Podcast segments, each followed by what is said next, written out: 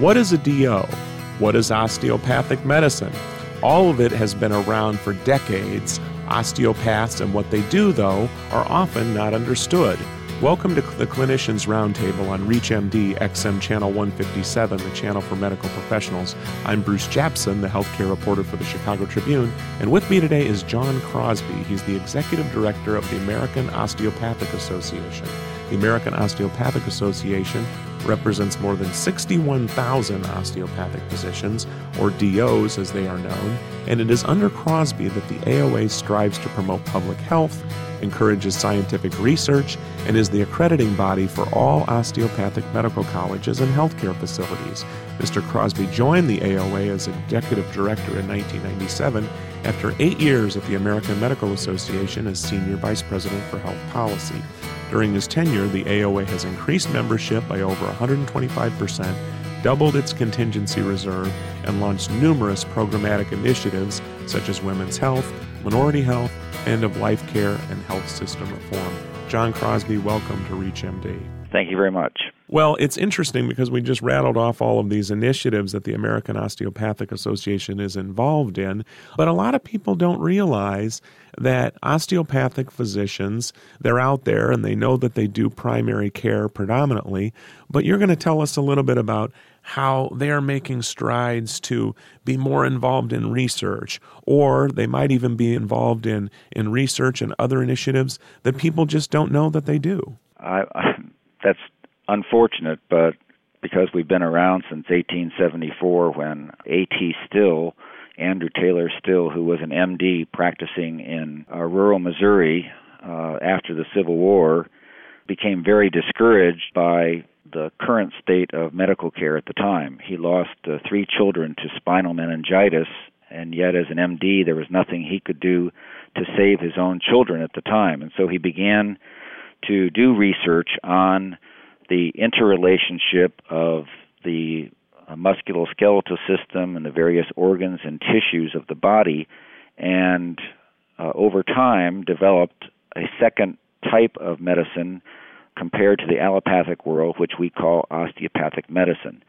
Our teaching stresses the interrelationship of the mind, the body, and the spirit, very holistic approach to the whole person and the whole body when we are seeing a patient, diagnosing uh, his or her ailments, and trying to come up with a treatment modality that will work best for that patient. And if you could tell us a little bit about this, because it's quite fascinating. Because I remember uh, in in my role as a healthcare reporter these many years, writing about this huge study in the New England Journal of Medicine about how ooh alternative medicine is mainstream, and some people might look at osteopathic care as alternative medicine, but in reality, it's so prevalent out there that these folks are working hand in hand with physicians who probably don't have enough doctors in certain areas of the country.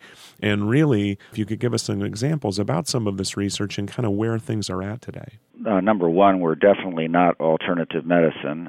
Osteopathic physicians, DOs, are trained just like MDs through four years of medical school and following with internship and residency programs. And we deliver babies, we do brain surgery, and serve as radiologists and anesthesiologists. And to that end, a lot of people just don't know that. That's true. And as we grow, and we are the fastest growing segment of the health professions, uh, I think that message will get out more clear all the time. We've got great DOs serving as the Surgeon General of the U.S. Army a few years ago, or the head of all medical forces, the head of the whole medical corps in Iraq and Afghanistan.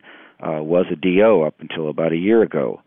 Uh, but getting to the research point, let me just help your listeners understand a, a basic concept in terms of what an, a DO does in terms of manipulation of your skeleton and your other organs, like your lungs, to produce better care. Uh, we have a study going on right now at our Osteopathic Research Center in Texas looking at how to uh, help patients that are afflicted with pneumonia.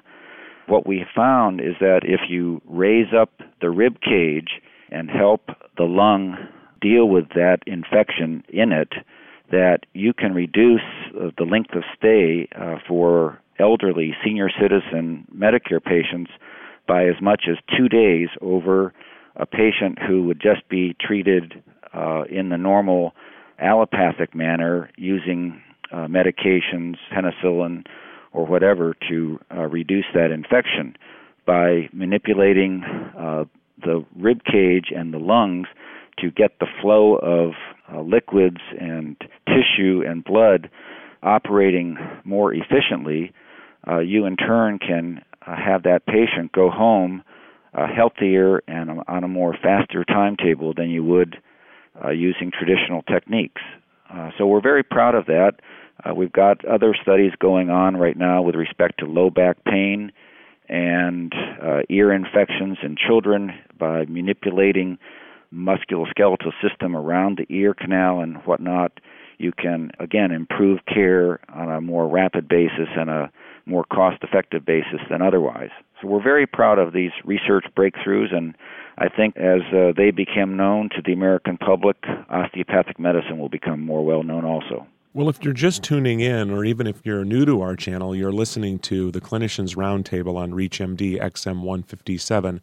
I'm Bruce Japsen with the Chicago Tribune, and I'm talking with John Crosby. He's the executive director of the American Osteopathic Association, and we're talking about research initiatives in the osteopathic realm. And the interesting thing, John, is this is that what you're telling us is that there are increasingly more efforts going on in research with osteopathic medicine. And that's quite fascinating because people out there they're looking for choice. And if the trend is such where people have high deductible health insurance and increasingly they're going to be able to choose and they're going to look for published studies, peer reviewed research, quality measures, and so forth. And um, that's kind of what's going on here, is it not? Uh, very much so. And I think the whole phenomenon of the internet and technology my wife is on the computer every night trying to figure out what's wrong with me. And i think uh, the american patient today is very plugged into information wanting to know who their doctor is uh, how well they are trained what are their results.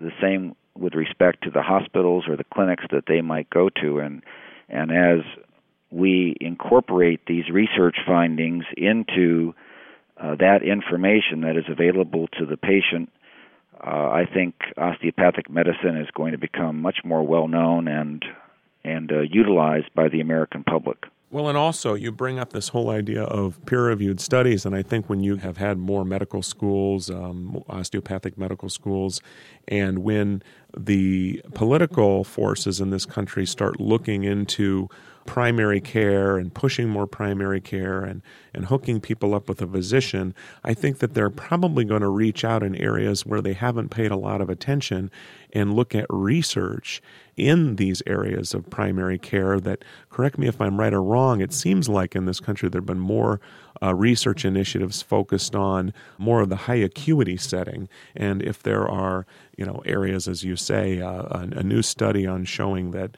manipulation of, of a rib or uh, of the spine is going to help uh, keep you out of the hospital, that's probably going to gain some momentum. I think so, and also uh, reducing the need for antibiotics and other medicines, uh, which are in some cases almost cost prohibitive for a patient, particularly if he or she uh, does not have adequate health insurance coverage. You're going to be looking for a more cost effective and actually outcomes effective type of treatment, which I think osteopathic medicine presents in many cases. I do uh, want to emphasize we work alongside uh, MDs, and we have a great working relationship with the allopathic community uh, throughout the country, if not the world. And I think uh, the two working side by side, and there are many MDs now looking at uh, osteopathic training and osteopathic practice and philosophy to see how they can improve their own type of care. Uh, you're going to see both of us uh, evolve in terms of providing higher quality care through research based modalities. And are there any studies coming up that we should look for on a certain area where they might get published or might gain some traction and visibility? Well, the one I, I mentioned uh, earlier in terms of uh, pneumonia uh, is being beta tested around the country and hopefully will be published in a leading uh, Journal of Medicine shortly. Uh, we're just launching this low back pain study and developing guidelines from it in terms of care across the country. Those would be the two primary ones to see in the relatively near future. Well, the topic has been osteopathic medicine and research initiatives in this area. Uh, my guest has been John Crosby. He's the executive director of the American Osteopathic Association. I'm Bruce Japsen with the Chicago Tribune. I've been your host, and I would like to thank Mr. Crosby today for sharing these interesting efforts in osteopathic medicine. And to listen to our on demand library, visit us at ReachMD, which includes this program and many others.